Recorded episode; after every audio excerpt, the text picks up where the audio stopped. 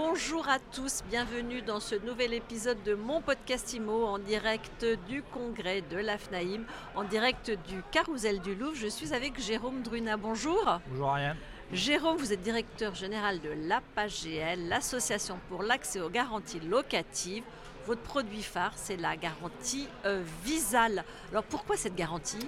Alors pourquoi cette garantie? Donc c'est une garantie qui est date de 2016, hein, euh, qui a été mise en place euh, début 2016. Et euh, la volonté des partenaires sociaux, puisque la PAGEL est une association qui appartient au groupe Action Logement, qui est gérée par les partenaires sociaux.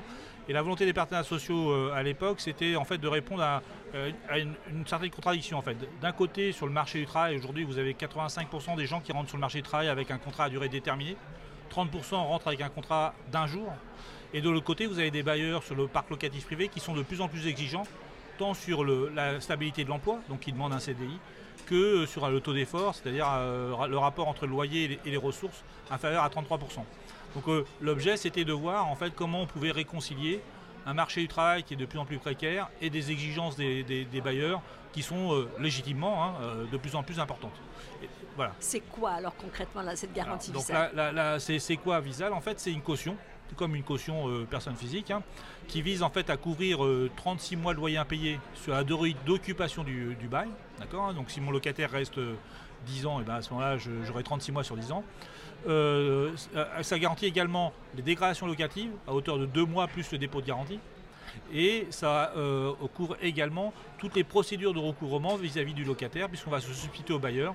Et donc on va en fait indemniser le bailleur, se retourner contre le locataire pour recouvrer les sommes, en essayant euh, de mettre en place des plans amiables, mais si, si en fait on est face à des mauvais payeurs, à ce moment-là, on fera des, procédures d'expulsion. Donc voilà, c'est ça, et surtout, c'est gratuit, aussi bien pour le bailleur que pour le locataire. Ce sont les partenaires sociaux qui payent? Ce sont les partenaires sociaux qui payent absolument. Ça s'adresse à qui? Alors, ça s'adresse à deux grandes catégories de population, pour faire, pour faire simple. Hein. Tous les moins de 30 ans révolus sont éligibles, quel que soit en fait leur statut, étudiant, salarié, CDD, CDI, sans emploi, étudiant ou pas. On a, euh, on a quand même des conditions de taux d'effort, donc on va jusqu'à 50% de taux d'effort, et on a des loyers plafonds, c'est-à-dire qu'on ne prend pas au-delà de 1500 euros en loyer en Ile-de-France et au-delà de 1300 euros. Pour les étudiants qui n'ont pas de ressources, on n'a pas de notion de taux d'effort, mais on va avoir en fait pareil des loyers plafonds, 800 euros en Ile-de-France et 600 euros hors Ile-de-France. Donc pour les moins de 30 ans, c'est à peu près tout le monde. Pour les plus de 30 ans, les publics sont plus ciblés. On a euh, un premier public qui est en fait euh, un public en double mobilité, c'est-à-dire qu'en fait je change d'emploi et je change de logement et je ne suis pas en CDI. À ce moment-là, je peux euh, éventuellement avoir Visal avec toujours les mêmes conditions en termes de taux d'effort et de loyer plafond. Je suis en, mutation professionnelle de la, même manière. Je vais signer un bail mobilité pareil. Et en fait, dernière, dernière extension qui a eu lieu en juin 2021, c'est lié en fait à si je suis salarié et je touche moins de 1500 euros net par mois, je peux avoir Visal. Quelles que soient les raisons de mon déménagement. Que je déménage pour me rapprocher de mon lieu de travail, que je déménage parce que ma famille s'agrandit, que je déménage parce que je divorce par exemple, et eh ben en fait je pourrais, si je gagne moins de 1500 euros net par mois, individuellement, hein, je pourrais bénéficier de Visal. Donc c'est un sésame pour l'accès euh, au logement. C'est un sésame pour l'accès au logement pour des publics spécifiques. En fait, c'est ce qu'on a appelé, en fait la discrimination positive. En fait, l'idée c'est de pouvoir en fait cibler des publics qui ne rentrent pas dans les critères habituels des, bailleurs et de proposer sur ces publics-là des garanties spécifiques qui permettent aux bailleurs en fait de changer leur comportement. Et ça en fait on le mesure hein, puisqu'on a fait faire une évaluation euh, récemment par le Credoc sur le dispositif et on constate que 76% des bailleurs ont changé leurs critères de sélection grâce à Visal. En fait, ils ont soit en fait, euh, euh, modifié leurs exigences par rapport à la, stabilité de l'emploi, soit modifié leurs exigences par rapport au taux d'effort. De même, on, arrive à mesurer que 79% des baux qui ont été signés avec Visal ne l'auraient pas été sans Visal. Donc on voit toute l'utilité euh, sociale du dispositif et tout cette, euh, cette, euh, ce positionnement de discrimination positive en fait, qui joue son rôle pour permettre en fait, l'accès au logement d'un certain nombre de salariés précaires qui, qui, sans Visal, n'auraient peut-être pas accédé à un logement ou auraient accédé à un logement différent, peut-être plus loin que leur le travail ou plus petit. Alors c'est combien justement de bénéficiaires? C'est quoi vos résultats? Alors au, total, depuis le, début du dispositif, aujourd'hui on est pratiquement à, à 590 000 contrats signés. En 2021, on pense être à 230 000. Ça sera certainement la meilleure année qu'on aura jamais fait sur ce type de dispositif.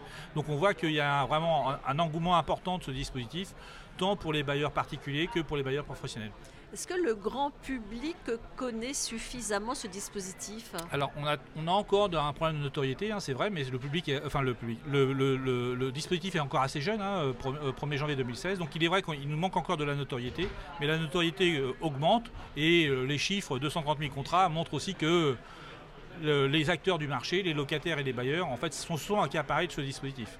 Dernière question, Jérôme Druna, comment est-ce que les administrateurs de biens euh, s'accaparent ou pas cette garantie? Comment est-ce qu'elle s'articule avec les autres outils à leur disposition? Alors justement, en fait, l'idée des partenaires sociaux, c'était de proposer un, dispositif qui soit complémentaire aux dispositifs existants et en particulier à GLI.